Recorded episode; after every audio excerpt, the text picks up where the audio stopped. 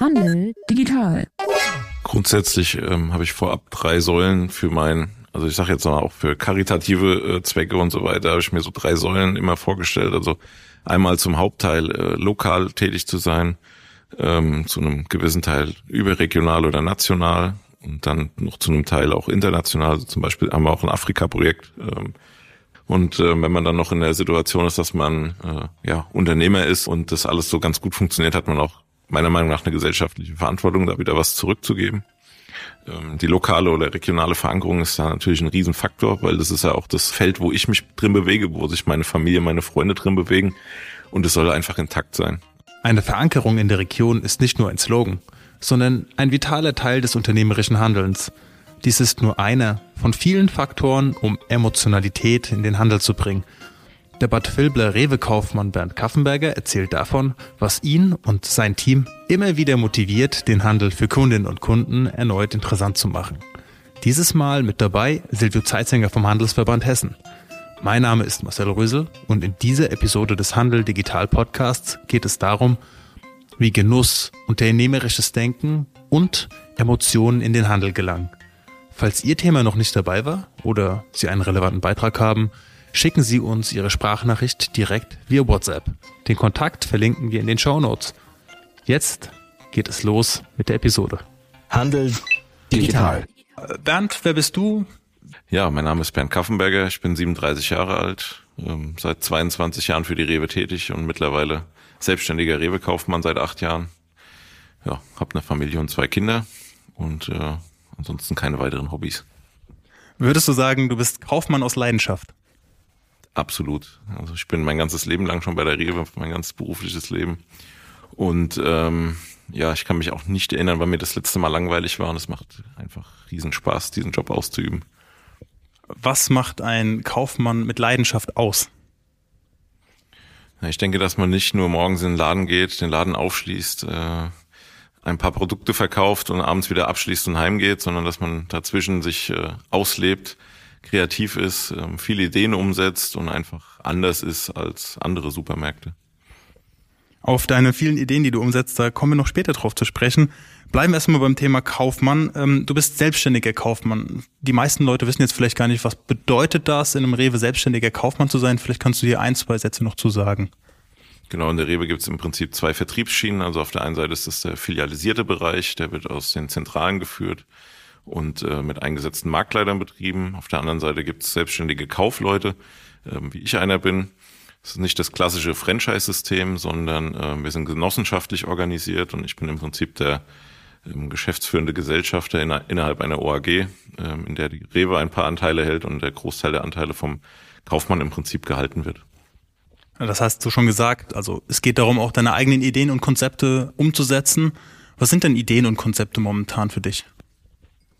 Tja, momentan ist es in der aktuellen Situation tatsächlich ein bisschen schwierig, Ideen und Konzepte umzusetzen, weil wir momentan eher in der Situation sind, dass wir reagieren müssen, anstatt zu agieren ähm, und äh, uns mit den alltäglichen Problemthemen beschäftigen, wie Warenbeschaffung und so weiter.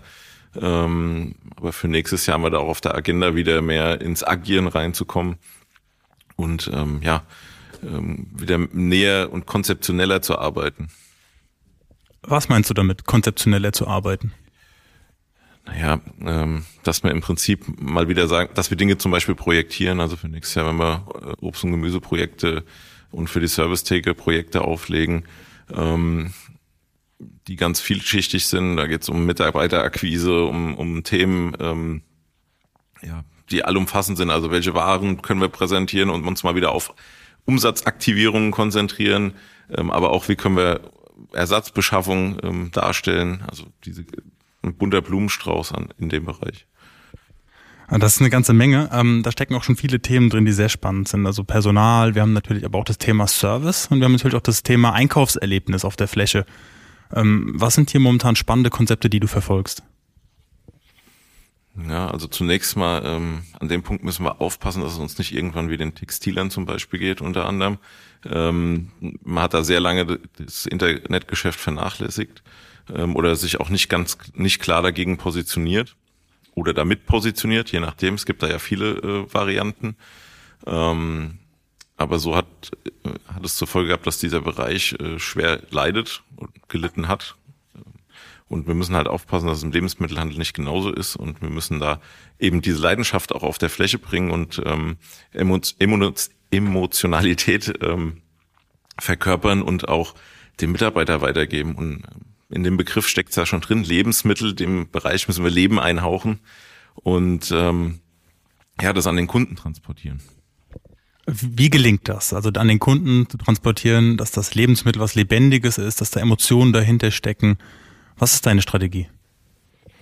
Es gibt ganz klassische Dinge, die, ähm, sagen wir mal, im Prinzip jeder Markt umsetzen kann. Das hat äh, damit zu tun, dass man Kreatives in Zweitplatzierungen, Aufbauten, in der Auswahl ähm, der Themen, die man bespielt, also ob man jetzt Halloween nimmt oder den Super Bowl oder ähm, ja, vielleicht auch andere Bereiche, ähm, die jetzt nicht jeder auf dem Schirm hat, so wie Weihnachten zum Beispiel. Also das ist ja ein ganz klassisches Themenfeld.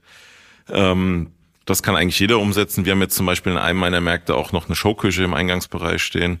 Ähm, Dort haben wir schon Sachen gemacht, wie zum Beispiel mit den Kunden Artischocken gekocht, weil keiner weiß ja so wirklich, was er mit einer Artischocke äh, in, der, in der Urkonstellation anfangen kann. Also jeder kennt die aus dem Glas. Ähm, einfach die, das Produkt, das Lebensmittel näher bringen und auch ähm, erklären. Falls Sie Fragen zu Digitalmaßnahmen in Ihrem Handelsunternehmen haben, dann buchen Sie jetzt kostenfrei ein Digi-Coaching. Den Link finden Sie in den Show Notes.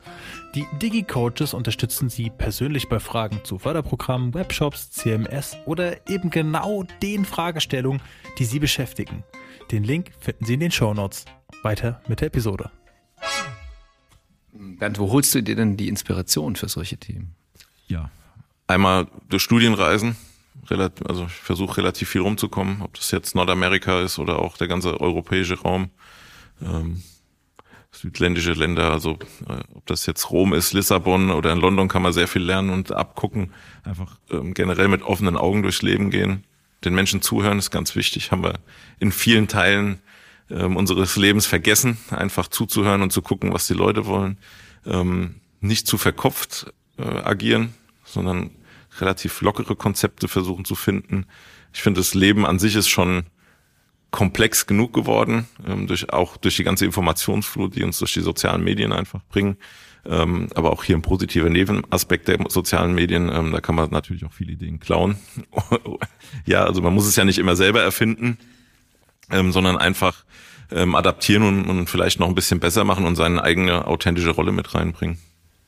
Ja, ähm, wir verfolgen auch bei Handel Digital ganz oft den Ansatz, dass wir unseren Händlerinnen und Händlern mitgeben, dass sie sich informieren können. Also die Informationen sind einerseits, man macht sich ja selbst so ein bisschen transparent. Ja, man geht hier raus, sagt, schaut, das mache ich. Und die anderen ähm, machen das gleich. Also kann man da auch was lernen gegenseitig äh, und das nutzt du aus. Jetzt ist natürlich die Frage, wie bringst du das dann auf die Fläche? Setzt du dich dann hin, das gesagt nicht so verkauft? Startest du dann einfach quasi, sagst, hier Team, klatscht in die Hände, gestern hatte ich folgende Idee, umsetzen ähm, oder wie gehst du hier vor? Hm, es kommt ein bisschen auf die Größe und auf die Thematik an, also ähm, und auch auf den Bereich Kosten. Wenn es jetzt Themen sind, die, ähm, sagen wir mal, nicht so kostenintensiv sind, sich äh, aber trotzdem einen großen Effekt haben, dann äh, gehen wir ein bisschen hemdsärmeliger an die Sache ran, ähm, versuchen da in eine schnelle Umsetzung zu kommen und ähm, da planen wir da nicht so viel vorab. In einem, in einem Laden haben wir eine Obstabteilung äh, weit ab von der Rewe-Konzeption umgesetzt das war auch ein größerer Invest. Da haben wir natürlich äh, ein Jahr Vorlaufzeit gehabt und haben uns da sehr, sehr detailliert Gedanken gemacht, was wir wie umsetzen wollen. Ich war letztens bei einem Rewe-Workshop, da hieß es, dass in den ganz großen Rewe-Centern sind 40.000 Artikel. Da muss man sich nochmal auf der Zunge zergehen lassen. 40.000 Artikel. Denkst du, dass der Kunde ganz neue Bedürfnisse bekommen hat, die schwer zu befriedigen sind in Zukunft? Ja, das ist eine spannende Frage. Ähm also wir haben in meinem größten Laden haben wir ungefähr 28.000 Artikel im Sortiment. Ähm, momentan aber der Liefersituation geschuldet einiges an Fehlartikeln, äh, merken aber, dass wir überhaupt nicht weniger Umsatz machen als vorher. Also kann man sich gerne mal die Frage stellen, ob wir wirklich im Laden eine Auswahl von hunderten verschiedenen Olivensorten brauchen oder teilweise die gleichen nur von anderen Anbietern oder ob da weniger nicht manchmal mehr wäre. Ich sehe das beim Endverbraucher manchmal ein bisschen kritisch. Ähm, wir haben, aber das, wir, unsere Branche ist selber dran schuld. Also wir haben in der Vergangenheit dafür gesorgt, dass immer alles rund um die Uhr verfügbar war. Wenn ich mal zurückdenke an meine Anfangszeit, äh, vor 20 Jahren hat fast keiner gewusst, was eine Mango ist. Und wenn die mal in der Abteilung gelegen hat, war, das der Oberexot. Ähm, wenn wir jetzt mal zwei Tage keine Mango im Regal haben, äh, führt das direkt zu Kundenreklamationen. Das ist vielleicht ein ganz einfaches Beispiel, wo sich, ich denke, der Endverbraucher auch in Zukunft ein bisschen umstellen muss, weil ähm, also auf absehbare Zeit werden wir ähm, nicht an den Punkt kommen, dass alles immer verfügbar ist. Und es ist, glaube ich, auch äh, ökonomisch nicht sinnvoll und ökologisch sowieso nicht. Du hast ja jetzt, glaube ich, auch gerade einen ganz wichtigen Punkt angesprochen. Das ähm, passt so in diese aktuelle Zeit, in die Herausforderungen. Du hast vorhin das Thema ein bisschen oder ein Stück weit ähm, die Herausforderung des Non-Food-Handels angesprochen im, im Fashion-Bereich, was über die letzten Jahre, Thema Warenüberhänge auf der Fläche etc. Ähm, und ähm, durch die Diskussion jetzt rund um die Artikelanzahl im LEH, also im Lebensmitteleinzelhandel, ist wirklich die Fragestellung, ähm, wie können wir es denn aber schaffen, dass wir den Kunden weiterhin begeistern, auch wenn wir halt vielleicht eben nicht mehr 28.000, sondern nur noch 20.000 oder vielleicht sogar nur noch 15.000 Artikel haben, ohne dann natürlich in die andere Sparte reinzurutschen, wie es die Discounter haben, die dann mit drei oder 4.000 Artikeln auskommen. Ähm, so dieses Erleben äh, auf der Fläche, das Kunden begeistern, wird das nur an der Artikelanzahl zukünftig gemessen werden können oder ist es vielleicht doch ähm, die Vielfalt in der Qualität, in der Auswahlbreite und vielleicht in den Besonderheiten? Ja, also ich denke, das ist auch wie in jeder anderen Branche. Man muss erstmal in der Breite schon fundiert aufgestellt sein und dann aber auch Spitzen setzen. Also zum Beispiel ein außergewöhnliches Sortimente bieten, wie ich sage jetzt mal, wir haben ein paar amerikanische Lebensmittel oder Süß Süßwaren bei uns im Laden, die man sonst nicht überall be bekommt. Ähm, dadurch einfach eine kleine Besonderheit kreieren, das jetzt mit Sicherheit nicht das Hauptgeschäft ist, aber ein Teil, warum der Kunde speziell zu uns fahren muss. Und ähm, auf die andere Frage einzugehen, denke ich, dass wir einfach ähm, auch, um uns vom Discounter zu differenzieren, über die Qualität der Produkte kommen äh, müssen. Wenn ich, also klar, wir haben Tomaten im Verkauf, aber es gibt bei Tomaten ungefähr 15 verschiedene äh, Abstufungen, was die Qualität angeht und was den Geschmack angeht. Und ähm, da versuchen wir zum Beispiel immer nur Ware zu handeln, ähm, die geschmacklich auch wirklich einen Mehrwert hat. Und wenn die dann ein bisschen teurer ist, dann ist der Kunde aber auch gerade in diesen frische Warengruppen bereit, den Preis mitzugehen. Also es geht nicht immer darum, günstig zu sein, sondern einfach wertig zu sein. Man darf das auch nicht überteuert verkaufen. Ähm, aber man muss gucken, dass der Kunde durch irgendwas einen Mehrwert hat. Wie wichtig wird denn dann ähm, das, was du vorhin schon angesprochen hast, du hast in einem Markt eine Showküche, ähm, dieses Thema Produkte zu erklären, äh, Anwendungsmöglichkeiten zu zeigen, ähm, dieses, diese Kombination Handel und Gastro, also nicht nur probieren, sondern halt auch zubereiten und genießen und ein Glas Wein dazu trinken. Wie wichtig wird das für dich ähm, aus deiner Sicht zukünftig auf der Fläche werden? Ja, ist natürlich immer ein bisschen schwierig, das auf der Fläche direkt umzusetzen, weil wir ja, ähm, also sagen wir mal, personaltechnisch jetzt gerade nicht auf der Sonnenseite stehen, was die Quantität angeht. Ähm, und wir auch einen relativ hohen Kundendurchlauf in einem Supermarkt haben, wo es einfach relativ schwierig ist, jeden Kunden zu erreichen. Wir haben aber auf der anderen Seite einen extrem aufgeklärten Kunden. Also häufig äh, in seiner speziellen Warengruppe weiß er halt äh, mehr als der Verkäufer auf der anderen Seite, weil er sich darüber umfassend informiert hat, bevor er loszieht und was kaufen möchte. Ähm, dem müssen wir mit äh, Weiterbildung von Mitarbeitern begegnen. Und auch eben diese Verzahnung. Also für uns ist zum Beispiel der Social Media Bereich relativ wichtig, weil wir uns dort sehr gut bewegen können sagen wir mal, es nicht so kostenintensiv ist ähm, und wir durch ja, eine, eine bunte Warengruppe oder durch bunte Warengruppen, die wir im Prinzip handeln, ähm, da sehr gut mit Bildern und mit Videos arbeiten können. Und ich glaube, dass das ein Thema für die Zukunft wird, da einfach noch intensiver einzusteigen und den Kunden ähm, ja darüber zu animieren, zu einem Einkaufen zu kommen. Ähm, ich glaube, auf der Fläche wird es schwierig durch Live-Kochen und so weiter. Ist auch der Kunde ist durch Corona eher ein bisschen in die äh, Richtung getrieben worden, dass er eher wieder schneller durch die Märkte kommen möchte. Früher hat man immer versucht, die Verweilzeit ähm, zu erhöhen.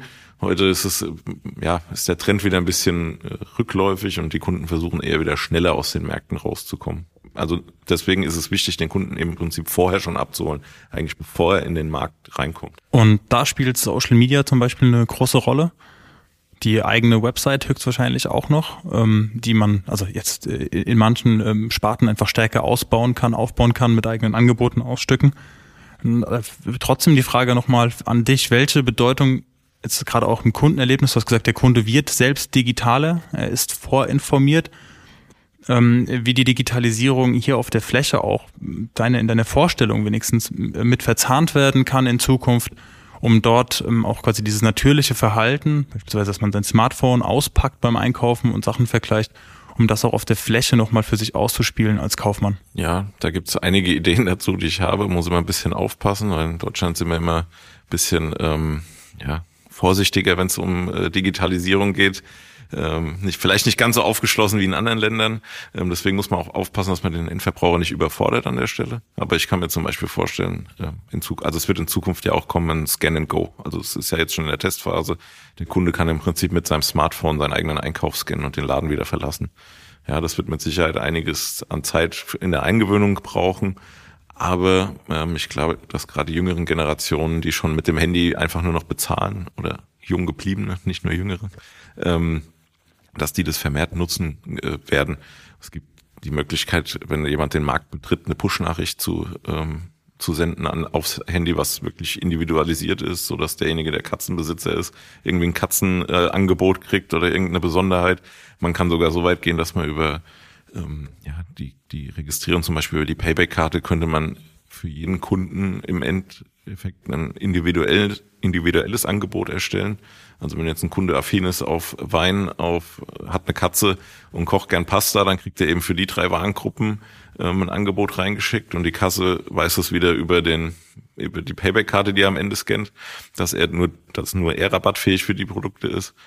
Ähm, also so glaube ich, kann man das noch viel individueller aussteuern in Zukunft als jetzt aktuell wird ja eher mit der Gießkanne geworben um, um zu versuchen, jeden abzuholen. Also da sind große Chancen auch in der Zukunft für uns drin. Ein Punkt, auf den ich nochmal eingehen möchte, ist der Checkout-Prozess. den hast du jetzt angesprochen mit dem Self-Checkout ähm, oder Scan and Go. Wenn du, wenn du jetzt vorstellst, installierst du bei dir im Laden, wie fängst du dann an? Also wie setzt du so ein, so ein, so einen wirklich technisch aufwendigen Prozess in Gang? Also bei den angesprochenen Punkten müsste ich mich selbst erstmal davon überzeugen, dass ich das haben möchte. da bin ich dann wieder ein bisschen konservativer, weil da gibt's natürlich auch solche Sachen wie Inventursicherheit und so weiter, die da eine große Rolle spielen. Ähm, grundsätzlich bin ich immer der Meinung, man kann in, in einigen Dingen der Erste sein. Gerade wenn es technische Neuerungen sind, muss man nicht immer der Erste sein. Da darf man auch gerne mal warten, bis es vielleicht die zweite Generation gibt. Ähm, da haben wir bei der Rewe eben den großen Vorteil durch den filialisierten Bereich und den selbstständigen Kaufmannsbereich, ähm, dass wir da auch große Tests, groß angelegte Tests fahren können, erst relativ viel Erfahrung sammeln können. In dem Fall würde ich jetzt auf Erfahrungswerte warten, ähm, schauen, was setzt sich am Ende durch. Also setzen sich beide Systeme durch, setzt sich ähm, setzt sich nur eins davon durch, dann wird man sich natürlich darauf äh, verstärkt konzentrieren und dann natürlich auch über die ähm, über die Gremien, ähm, in, in denen ich noch mit tätig bin, in der Rewe halt versuchen anzustoßen, ähm, dass man zum Beispiel weg von einem Kauf kommt, also dass der Invest so extrem hoch ist, eher zu einer Leasing-Version zum Beispiel überzugehen. Also man einfach erstmal die ganzen Unwägbarkeiten oder die ganzen Risikofaktoren versucht auszuschließen ähm, und dann zu gucken, okay, was ist jetzt das System, was wirklich auf den Markt passt. Und dann würde ich im Prinzip die Rewe mit ins Boot nehmen, würde sich an einen Tisch setzen und sagen, hier, wie kriegen wir das jetzt am besten umgesetzt und was ist der Ablauf in der Installierung und so weiter. Was glaubst du denn, ähm, wo da die Reise hingeht ähm, im Hinblick auf das Thema ähm, E-Commerce im LEH? Ich meine, das wird ja schon lange diskutiert. Ähm, der Markt wächst ähm, relativ langsam. Ähm, er wächst, aber er wächst relativ langsam. Vor allen Dingen im Vergleich zum europäischen äh, Märkten sind wir dann doch im E-Commerce, im LEH noch relativ weit hinten dran, während ähm, äh, ne, wir bei 2,3 Prozent, glaube ich, sind, in England bei über 6 Prozent Anteil. Ähm, ist es, liegt das einfach an der großen Nahversorgungsdichte in Deutschland oder was glaubst du, warum vielleicht Abholservice und Lieferservice funktionieren, aber so ein richtiger Lebensmittel-Online-Handel im Supermarkt noch nicht? Naja, einmal, wie ich vorhin schon mal angesprochen hatte, ist der Deutsche doch eher etwas konservativer, was jetzt auch nicht unbedingt, also nicht mal negativ gemeint ist, ist einfach ein Fakt, ja. Ähm, dann mit Sicherheit ein ganz großer Faktor ist die Dichte an Lebensmitteln. Also man kann seine Haustür verlassen, läuft 15 Minuten, egal in welche Himmelsrichtung, und kommt an einen Supermarkt an oder einen Discounter oder findet irgendeinen Fleck, wo man sich äh, mit Lebensmitteln versorgen kann. Das ist mit Sicherheit ein großer Unterschied zu anderen Ländern. Und dann glaube ich, dass eine große Rolle spielt, und das ist auch unsere Aufgabe, dass man im Prinzip im Markt Emotionen weckt, ähm, um den Kunden auch dort zu binden. Äh, Leute wollen ihr Fleisch sehen, was sie kaufen, sie wollen das Gemüse sehen, was sie kaufen, sie wollen äh, ja auch sehen, gut, das steht im Internet zwar auch dabei, aber sie wollen vielleicht auch einfach den Ansprechpartner in der Obstabteilung haben, hier aus welchem Land kommt denn die Ware oder vielleicht auch einfach mal äh, eine Traube probieren, bevor sie es kaufen. Also gerade deswegen sind ja ähm, die frischen Bereiche für uns relativ wichtig, weil ein, ein Kaffeeprodukt ist relativ austauschbar. Also wenn der Kunde es einmal probiert hat von Markenartikler, dann weiß er, wie das schmeckt und kann das im Prinzip auch online bestellen. Aber ähm, ich glaube und ehrlich gesagt hoffe ich es auch, ähm, dass sich das niemals so richtig durchsetzen wird bei uns. Handel Insight. Gleich geht es weiter mit dem Podcast. Wie Sie wissen, wird dieser Podcast für Sie gemacht. Wenn Sie sich ein Thema wünschen oder gerne über Ihre eigene digitale Transformation sprechen möchten, dann schreiben Sie uns einfach an kontakt@handel.digital.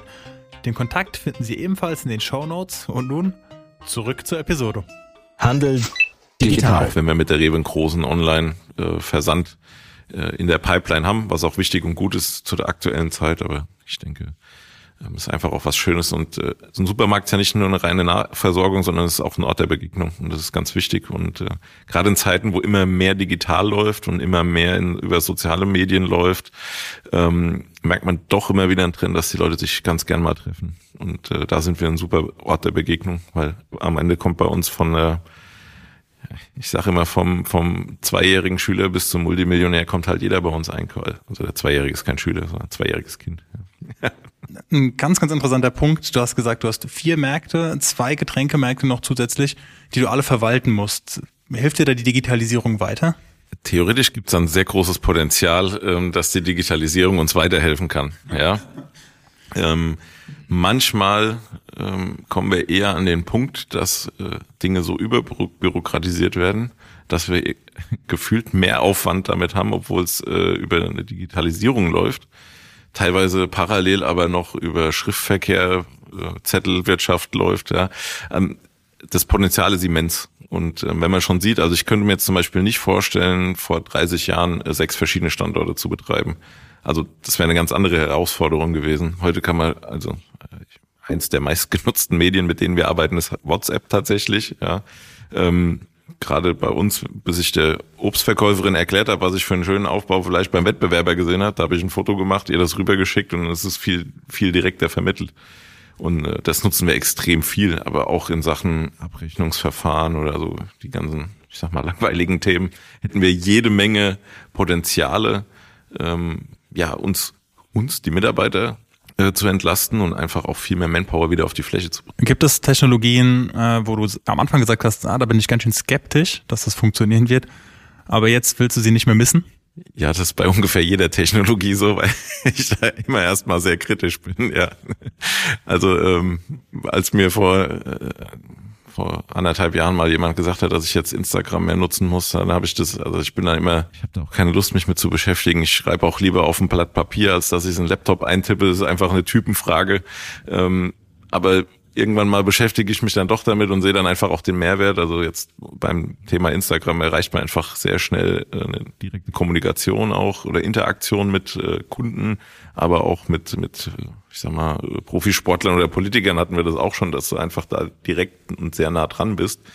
Und ähm, ja, eigentlich war es bei WhatsApp genauso, da habe ich auch gedacht, das wird sich niemals durchsetzen, die gute alte SMS wird niemals gehen. Also man muss sich dann doch auch mal drauf einlassen aber auch nicht, äh, das war das, was vorhin gemeint habe, ich glaube nicht, dass man alles immer mit der ersten Welle reiten muss. Ja, wir hatten äh, früher, äh, das war die Flip-App, ähm, darüber haben wir kommuniziert mit den Mitarbeitern, ist ja auch immer da wieder das Thema Datenschutz und so weiter, was darfst du, wie darf kommuniziert werden, wie darf man Einsatzpläne verschicken, also da gibt's ja viele große Dinge, wo wir uns teilweise selber im Weg stehen, auch durch die Gesetzgebung leider die, Arbeit mit der App haben wir jetzt eingestellt, weil zum Jahresstart 23 eine von der Rewe-Seite auf, also von der Rewe Group aufgelegte App kommen wird, über die sich alle Mitarbeiter einwählen können. Und wir im Prinzip die Möglichkeit haben, dann mit den Mitarbeitern über diese App zu kommunizieren. Ähm, was relativ wichtig ist, weil es in der heutigen Zeit bei den Öffnungszeiten schwierig ist, irgendwie 200 Mitarbeiter äh, gleichzeitig zu erreichen und den Informationsfluss zu gewährleisten. Informationsfluss ist ein Riesenthema bei uns aktuell, weil wir haben jede Menge Kanäle, über die Informationen fließen. Die fließen aber auch häufig links und rechts dran vorbei oder es ist einfach zu viel. Es ist auch zu viel Unwichtiges häufig mit dabei, ähm, so dass das, was wirklich wesentlich ist, gar nicht äh, beim Endverbraucher ankommt oder beim, beim Endnutzer, sag ich mal. Ähm, sehr spannend. Ähm, du hast schon angesprochen, äh, vor allem vorhin der Informationsfluss. Wir sind alle einem wahnsinnigen Informationsstrom ausgesetzt. Wir sind alle so ein bisschen, auch wenn man so sagen kann, dann, ähm, ja, es gibt zu viel von allem. Und dann kommst du auf die Idee, bei der WM zu sagen, Finalspiel, äh, wir machen heute irgendwie Betriebsferien oder Betriebsfeierabend für, äh, früher. Hat das einfach was damit zu tun, dass du eine wertschätzende Kultur etablieren willst? Ähm, hat das auch was damit zu tun, dass du sagst, du schützt und schonst auch deine, deine, deine Fachkräfte hier an dieser Stelle? Also erstmal war es äh, Europapokal-Endspiel von der Eintracht. Das ist, sehr, das ist sehr wichtig, ja, weil das äh, großer Faktor ist. Durch unsere Nähe zu Frankfurt haben wir extrem viele ähm, Eintracht Frankfurt-Fans. Habe ich das auf Social Media gesehen und äh, ja, gut, danke für die Klarstellung. Ja, also ich finde Wertschätzung sehr wichtig. Ist auch keine Einbahnstraße. Also die hat man als äh, Unternehmer, als Vorgesetzter, als Chef seinen Mitarbeitern zu erbringen. Aber ich finde, ähm, genauso wichtig ist auch, dass das Team und die Mitarbeiter das wieder zurückspielen. Also ein Geben und ein Nehmen. Und ähm, das ist super wichtig und eine wertschätzende Kultur. Ähm, Versuch, also weiß ich nicht, ob das an der Erziehung liegt an meinem alten Chef, aber das habe ich schon immer so in mir. Das ist für mich selbstverständlich. Und ich sage immer, ähm, wenn die Putzfrau bei uns im Betrieb einen Tag äh, fehlt, merkt das jeder sofort. Wenn der Chef drei Wochen im Urlaub ist, kriegt das kein Mensch mit. so ein bisschen überspitzt formuliert, aber es ist einfach so. Und jeder ist wichtig in einem Team und jeder trägt auch seinen Teil dazu bei. Ich mache ganz oft gerne, weil das für alle verständlich ist, den Vergleich zwischen ähm, Fußballmannschaften in unserem Team. Also wir brauchen eine Durchmischung, wir brauchen nicht elf Torhüter auf dem Platz, wir brauchen auch Stürmer, Mittelfeldspieler. So hat jeder seine eigene Befähigung und seine eigene Aufgabe. Und ähm, das funktioniert auch nur im Team. Und äh, ja, deswegen ähm, ist Wertschätzung, denke ich mal, sehr wichtig. Bleiben wir mal bei dem Thema Team. Da gibt's ja noch ein anderes Team, was du sehr, sehr stark unterstützt. Ähm, das sind die Löwen, wenn ich das richtig ähm, im Kopf habe. Ähm, was verbindet dich äh, damit und äh, welche Rolle spielt das letztendlich bei dir in deinem persönlichen Leben oder äh, als Unternehmer auch? Ja, ähm, also Löwen Frankfurt Eishockey unterstützen wir relativ stark, weil es äh, auch eine starke Marke ist. Die Grundidee war, zwei starke Marken zu vereinen. Ähm, grundsätzlich äh, bin ich im Rand, Randsportgebiet tätig, also American Football, Eishockey, Volleyball, so diese ganzen Geschichten. Ich sage mal, König Fußball kriegt schon genug Aufmerksamkeit und ich finde es äh, auch für Kinder insbesondere wichtig, dass wir eine Vielfalt ähm, hinbekommen an Angeboten auch, so dass da auch für jeden was dabei ist. Also beim Eishockey hängt auch der ganze Jugendverein zum Beispiel mit dran hängen, die auch Eiskunstlauf ist auch, würde auch nicht stattfinden, wenn die Eisfläche nicht betrieben werden könnte. Also das ist ein, das ist ein ganz wichtiger gesellschaftlicher Faktor.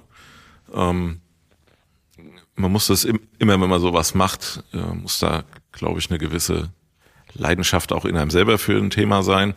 Äh, Finde ich sehr wichtig. Also nur Geld abgeben, irgendwie nie zu einem Spiel gehen oder das auch am Ende nicht nutzen, ist jetzt nicht so mein Thema. Gibt es mit Sicherheit auch äh, Unternehmen, die das machen. Ähm, aber die Grundidee war auch zu sagen, na, so ein Supermarkt so an sich, naja, der ist halt äh, jetzt äh, nicht die emotionsgeladenste Geschichte, die man sich vorstellen kann. Äh, wenn man da mal mit äh, Mitarbeitern oder mit Kunden äh, in einem Stadion mit 6000 Zuschauern war und die Hütte brennt, dann ist auf einmal das Thema Lebensmittel irgendwie oder das Thema Rewe, Bernd Kaffenberger, der Supermarkt, einfach wieder emotional aufgeladen bis unter bis unter das Dach. Ja, und äh, das war im Prinzip das. Es gibt so ein äh, schönes Seminar bei uns, das heißt Kunden zu Fans machen. Und ähm, da ist, da kann man über Sport sehr viel bewegen. Also glaube ich auch, gebe ich dir absolut recht, das Ganze nicht nur als ähm, reines Sponsoring zu sehen, sondern wirklich halt die Leidenschaft ähm, äh, dahinter ähm, zu verstecken. Am Ende ist es aber auch sehr viel Region, wenn ich das so richtig verstehe. Also die Bindung von dir an deine Region, in der du mit deinen Supermärkten oder halt auch als einfach als Mensch Bernd Kaffenberger verankert bist, ähm, hat ja eine gewisse Grundlage. Und wenn ich dann noch sehe, dass du ähm, neben deinen ähm, Supermärkten ähm, also eben noch eine Brauerei hast und ähm, ähm, in, in deinen äh, Getränkemärkten auch ein relativ ähm, gutes, strukturiertes, hochwertiges, breites, ähm, qualitativ, qualitativ hochwertiges Sortiment an Spirituosen und Weinen hast. Ähm, wie wichtig ist dir diese Verankerung in der Region und was willst du auch der Region ein Stück weit zurückgeben? Grundsätzlich ähm, habe ich vorab drei Säulen für mein, also ich sage jetzt mal auch für karitative äh, Zwecke und so weiter, habe ich mir so drei Säulen immer vorgestellt. Also einmal zum Hauptteil äh, lokal tätig zu sein, ähm, zu einem gewissen Teil überregional oder national und dann noch zu einem Teil auch international. Zum Beispiel haben wir auch ein Afrika-Projekt, ähm, wo wir jedes Jahr auch selber äh, zehn Tage hinreisen und dort so Sachen machen wie, also es ist eine Schule mit äh, Schule und Kindergarten mit mittlerweile 400 Kindern, ähm, an der wir jetzt zum Beispiel einen Brunnen gebohrt haben. Da mussten wir 137 Meter tief bohren, um überhaupt an Wasser zu kommen. Das ist so ein Thema, was wir international begleiten, weil das auch sehr wichtig ist. Wir haben großes Glück damit, wo wir geboren sind. Da haben wir überhaupt keinen Einfluss drauf gehabt. Das ist einfach so passiert. Und äh, wenn man dann noch in der Situation ist, dass man äh, ja Unternehmer ist und das alles so ganz gut funktioniert, hat man auch meiner Meinung nach eine gesellschaftliche Verantwortung, da wieder was zurückzugeben. Ähm, die lokale oder regionale Verankerung ist da natürlich ein Riesenfaktor, weil das ist ja auch das Feld, wo ich mich drin bewege, wo sich meine Familie, meine Freunde drin bewegen. Und es soll einfach intakt sein. Also ob das jetzt während Corona war, als wir massiv äh, die Gastronomie in Bad Vilbel unterstützt haben durch äh, verschiedenste individuelle Konzepte, die auch über die Pandemiephase hinaus äh, auch noch weitergreifen. Ähm, also das ist mir einfach ein, ein sehr großes Anliegen, weil was bringt's mir, wenn's, wenn bei uns das Geschäft am Ende floriert, aber alle anderen so links und rechts langsam am Wegsterben sind, mal salopp formuliert. Ähm, ich hätte gerne intakte Gemeinschaft und ähm, ja, das macht einfach viel mehr Spaß. Und, äh, da, und da gehören so viele Sachen dazu. Kunst, Kultur, ähm, Sport für Kinder, Sport mit Freizeitmöglichkeiten für Kinder, ähm, Schulaktivitäten. Also so, wir versuchen da einen bunten Blumenstrauß an Themenfeldern abzu, abzustecken. Oder? Und am Ende natürlich auch deine kleine Brauerei. ähm, vielleicht magst du einfach dazu mal ein bisschen was erzählen, weil ähm, wir sind ja oben äh, vorhin durch ähm, die Brauanlage gelaufen und durch das Sortiment und äh, wir hatten so ein bisschen das Gefühl, wir haben einen Stadtführer von äh, Bad Vilbel vor uns stehen, der uns sehr viel über Geschichte und Daten erzählen kann. Und ähm, am Ende ist es ja sehr viel Storytelling auch, ähm, was ihr betreibt. Ähm, erzähl uns einfach mal was über deine Brauerei. Ja, also im Prinzip äh, die Grundidee, äh, wie ich das vorhin schon mal gesagt habe, äh, ist geklaut. ähm, ich, wir waren in Rom bei, Italy gewesen. sensationeller Laden über 10.000 Quadratmeter und die hatten in dem Laden ähm, eine eigene Brauerei stehen, die verglast war. Man konnte da zugucken. Gut, sieht man jetzt beim Brauvorgang selbst nicht so viel, aber man, es war einfach nahbar und dort hatten sie noch eine angeschlossene Gastronomie, wo das Bier auch direkt verzapft wurde. Ähm, dann waren wir noch äh, am Bodensee gewesen mit der Hungen EG und da hat der Kollege vom Edeka Hieber auch eine eigene Brauanlage in seinem Laden stehen gehabt. Die war allerdings nur zur Show, da hat es dann, also nur zu optischen Zwecken und hat dann ähm, extern brauen lassen. Und ähm, das fand ich irgendwie cool. Und äh, dann kam wir an einen Punkt, wo wir aus einem ehemaligen Supermarkt einen Getränkemarkt gemacht haben. Und dadurch, dass es ein Standalone-Getränkemarkt ist, habe ich gesagt, okay, wir müssen jetzt hier irgendwas Besonderes reinmachen, um den Kunden was zu bieten ähm, und was und eine mögliche Einzigartigkeit herzustellen. Und ähm, ja, so war dann die Idee der Brauerei geboren. Wir haben da mal losgelegt zu planen und ähm, haben dann auch schon mal angefangen, Teile der Anlage zu bestellen. Zu dem Zeitpunkt hat man noch keinen, der eigentlich Bier brauen konnte. Hat sich dann aber irgendwie in den Fachkreisen rumgesprochen, sodass wir dann jemand proaktiv auf uns zugekommen ist und ähm, ja, der glücklicherweise von seinem alten Arbeitgeber ein Jahr lang freigestellt war bei Bezahlung und hatte dann ein Jahr lang Zeit, Produkte zu entwickeln und ähm, ja, im Prinzip die Anlage mit zu betreuen, die Einrichtung mit zu planen. Ja, und dann ähm, haben wir das halt versucht, lokal zu verankern. Also es ist wirklich, das Interesse ist jetzt auch nicht, das Bier international zu vertreiben.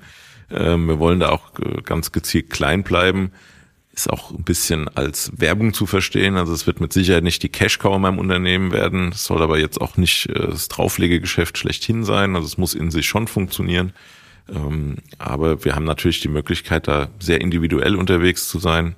Zum Beispiel machen wir für äh, Hochzeiten, labeln wir individuell Bierflaschen in einer kleinen Auflage, Junggesellenabschiede oder für die Burgfestspiele in Bad Vilbel haben wir jetzt auch schon was gemacht. Ähm, dann steht bald 1250 Jahre Bad Vilbel vor der Tür. Der Hessentag äh, 2025 steht vor der Tür, äh, wo wir uns natürlich freuen würden, wenn wir ein Festtagsbier brauen könnten. Wir beliefern einen großen Club in Frankfurt. Ähm, der Stadtteil Born, Frankfurt-Bornheim hat uns angefragt, ob wir ein eigenes Bier machen können, was in der dortigen Gastronomie vertrieben wird.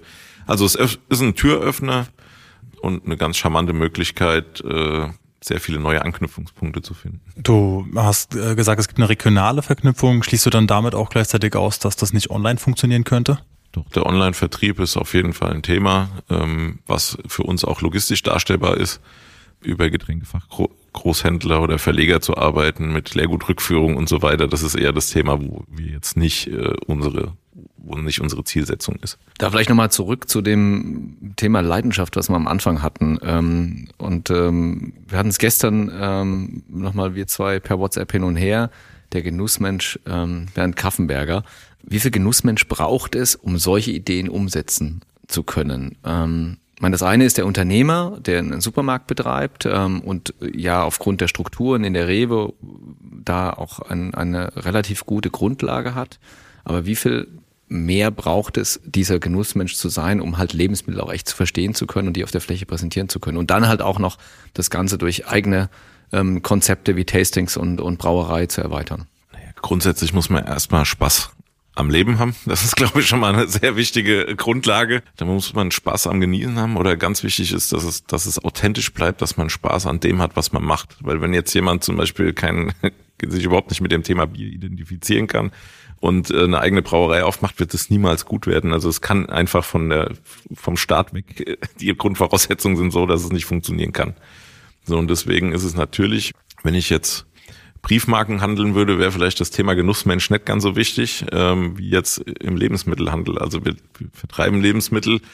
Man sollte da mitreden können. Man muss jetzt nicht jeden von seinen 450 Gin-Sorten, die wir auch im Sortiment haben, mal persönlich probiert haben, weil das könnte zu anderen Problemen führen. Aber ähm, man sollte doch einfach Spaß daran haben, gute Lebensmittel zu konsumieren. Man sollte Spaß daran haben, mit Menschen zu interagieren egal ob die jetzt jung sind, alt sind, ähm, ob die einfach sagen, ey, ich will heute ein Frankfurter Würstchen mit Kartoffelsalat essen, das kann auch mal klasse sein, oder einfach das Rinderfilet ähm, konsumieren wollen. Also Genuss ist ja vielschichtig. Also es ist ja von der Currywurstbude bis zum Sterne-Restaurant. Und es ist, ähm, also es muss in einem drin sein. Das war ja, glaube ich, die Ausgangsfrage. Also wie wichtig ist das? Und die ganz klare Antwort ist, dass es extrem wichtig ist. Jetzt sitzen wir ja hier bei dir im, in der Trinkkultur im Tastingraum auch noch. Ähm, das heißt, hier finden Events statt, ähm, die du selber veranstaltest. Ähm, der Marcel hat gerade das Thema ähm, Online angesprochen, E-Commerce. Du hast eine relativ große Bandbreite an Gin, an, an Whisky, an ähm, äh, hochwertigen Spirituosen da, die ja grundsätzlich sehr gut online funktionieren würden. Ähm, und ähm, Jetzt gab es gerade wegen, während Corona ja ähm, diesen sehr positiven Effekt. Äh, man hat es bei den Weingütern gesehen, aber auch bei den Weinhändlern, ähm, dass Online-Tastings sehr gut funktioniert haben, auch inzwischen ja dann bezahlt worden. Also das, was sonst im Weingut ähm, kostenfrei stattfand. Man ist einfach hingegangen, hat probiert. Das haben sich die Winzer dann bezahlen lassen. Ähm, siehst du eine Chance, deine Tastings, die hier stattfinden, auch ähm, parallel trotzdem noch online anzubieten? Also wir haben das tatsächlich auch während Corona gemacht. Es gibt viele Möglichkeiten oder hat viel Potenzial in Richtung Größenordnung. Also wir haben zum Beispiel ein Bier-Tasting mit der Deutschen Bahn gemacht. Ähm, und äh, da haben über 90 Leute dran teilgenommen da findet dann natürlich nicht so viel Interaktion statt. Also es ist, wir haben die Tasting-Pakete gepackt, haben die den Leuten heimgeschickt, wir hatten die Adressen halt vorher. Und dann war es eher ein Erklären, ne? weil bei 90 Leuten kriegst du keine Interaktion hin. Wir haben aber auch ein Weintasting gemacht mit acht, neun Leuten, da haben wir den Leuten die Weine heimgeschickt. Ähm, hatten auch ein großes Learning, weil sechs Flaschen Wein für Einzelpersonen sehr viel sind, sein können. Es war ein sehr amüsanter Abend, aber ähm, ja, in der folgenden Weinprobe haben wir das Konzept ein bisschen abgeändert. ähm, auf kleinere Flaschen reduziert, genau. Und ähm, aber es ist so ein Thema, wir haben das gemacht, die waren auch relativ ertragreich, die Themen, die wir gemacht haben. Ähm, das war aber jetzt so was, was ich vorhin gesagt habe, es hat einfach keinen Spaß gemacht.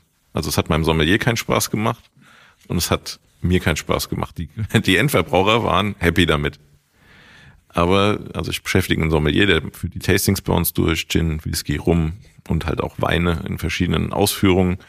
Und äh, er braucht es einfach, dass in dem Raum 35 Leute sitzen oder 15 bis 40, sage ich jetzt mal, in der Bandbreite spielt sich das ab.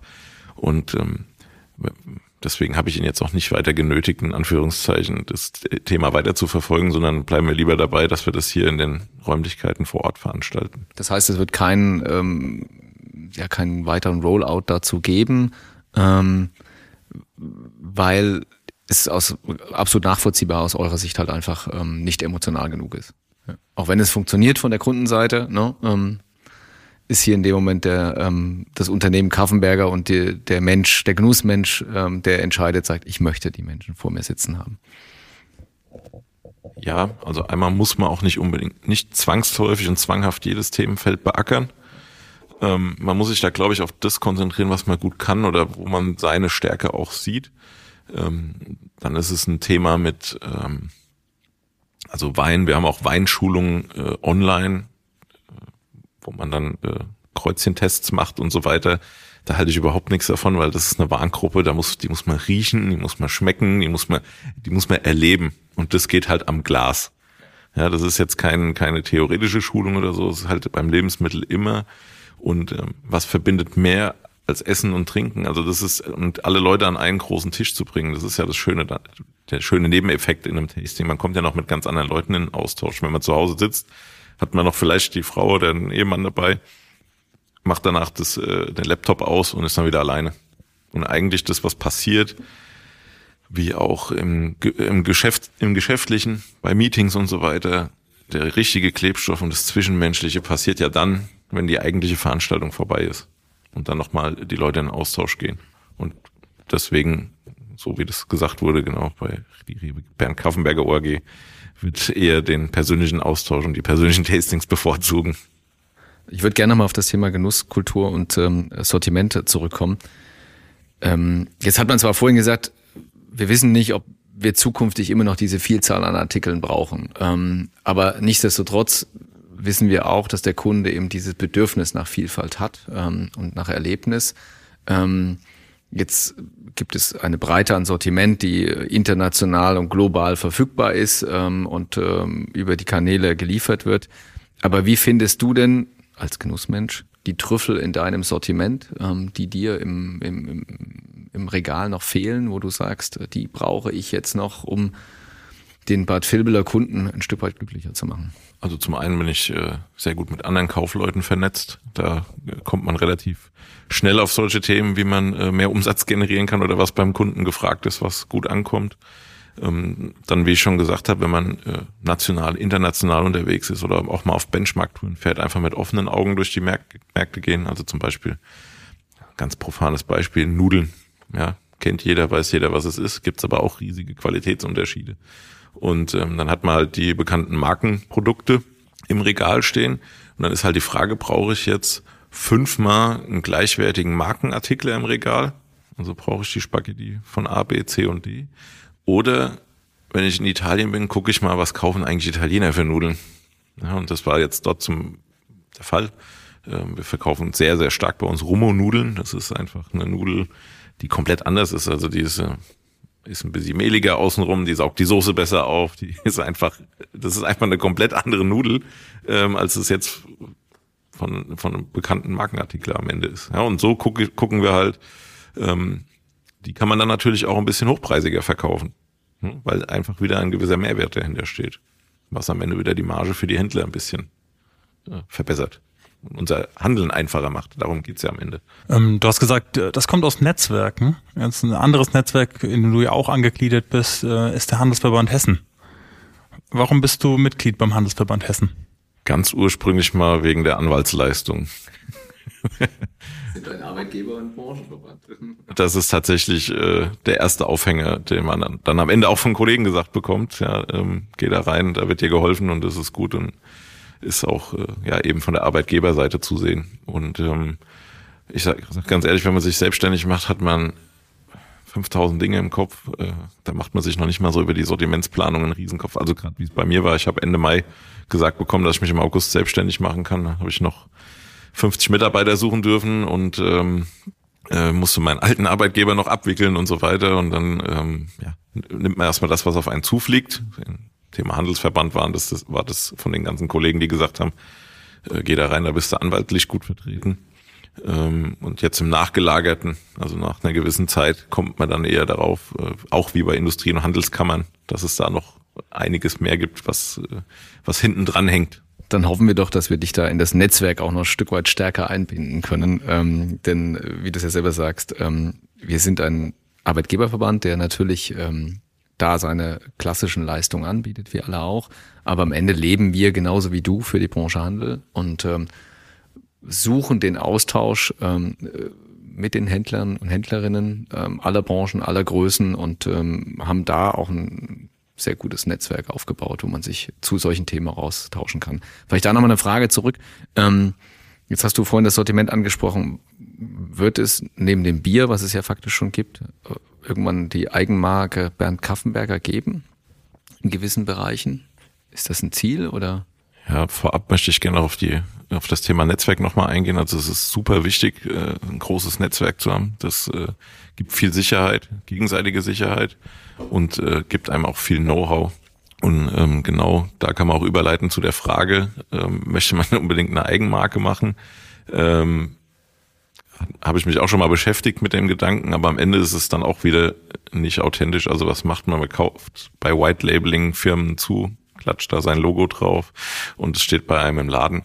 Ähm, das ist jetzt nicht das Konzept, wo ich hin möchte. Da lebe ich lieber von der Gemeinschaft und auch vom Netzwerk und baue lieber das Thema aus, dass das, dass das griechische Restaurant in Bad Vilbel den Tzatziki produziert, den wir bei uns im Laden verkaufen. Und gehe da lieber proaktiv auf äh, Händler zu oder auf Gastronomen, auf Hersteller, die vielleicht noch Sortimente haben, die wir, die uns im Portfolio fehlen. Also klassisches Beispiel war, ich hätte gerne Tiefkühlpizza gehabt, die nicht von einem Markenartikel hergestellt wird. Und dann habe ich äh, eine ganze Zeit lang nach einer Pizzeria gesucht, im Umkreis von zehn Kilometer, die da äh, offen genug dafür war und dann auch bereit war, die Investition zu tätigen. Also Schockfroster und was da alles mit dranhängt, Lagerkapazitäten, Logistikkapazitäten.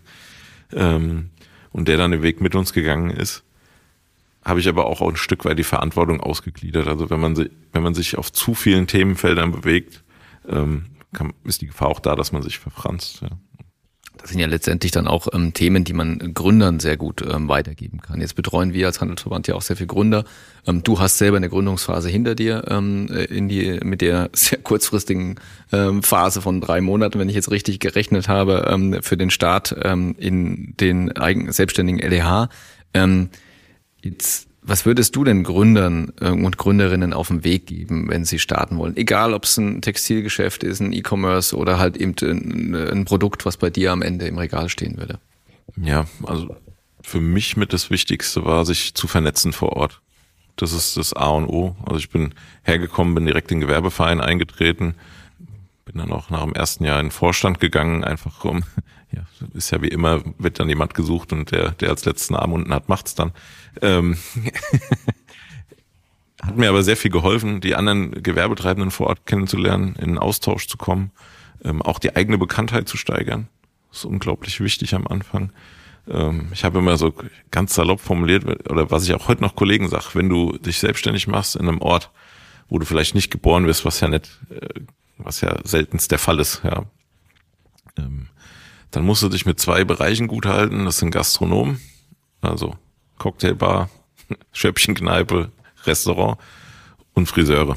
Die fragen mich dann immer, warum? Dann sage ich, na ja, wenn du, wenn einmal ein Kunde ein Negativerlebnis äh, das so laut im Friseur erzählt, dann hören das gleich zehn andere Leute. Deswegen muss man sich mit diesen Bereichen, also mit den Multiplikatoren, einfach von vornherein gut stellen, ohne das jetzt irgendwie zu beeinflussen. Also man muss jetzt nicht hingehen und einen Geldkoffer vor die Tür werfen, aber man sollte da doch ähm, ja proaktiv in die Kommunikation gehen. Und auch und wenn es Klinkenputzen ist, also das habe ich gemacht. Ich bin hier einmal die Einkaufsstraße in, in Filbel hoch und runter gelaufen und äh, habe mich im Prinzip vorgestellt bei den Gewerbetreibenden. Ich wollte nichts von denen. Also ich wollte einfach, einfach nur gesagt, hier, ich bin der und der und ich bin der erste selbstständige Lebensmittelhändler im Ort. Und wenn irgendwas ist, habt ihr mein Gesicht wenigstens schon mal gesehen.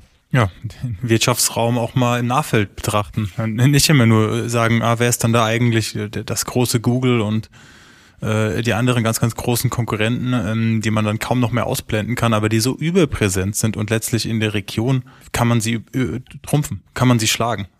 Sehr interessanter Ansatz. Bernd, ich glaube, wir haben alle Fragen gestellt. Du hast uns sehr viele Fragen sehr ehrlich beantwortet. Dafür danken wir dir und hoffen, dass du uns bald wieder in diesem Podcast mit einer neuen Episode bereicherst. Vielen Dank, Bernd. Ja, ich bedanke mich auch. Danke. Handel digital Die Digitalisierungskampagne vom Handelsverband Hessen wird gefördert durch das Hessische Ministerium für Wirtschaft, Energie, Verkehr und Wohnen und Technologieland Hessen. Mehr Podcast-Folgen und weitere Informationen rund um das Thema Digitalisierung finden Sie auf www.handel.digital.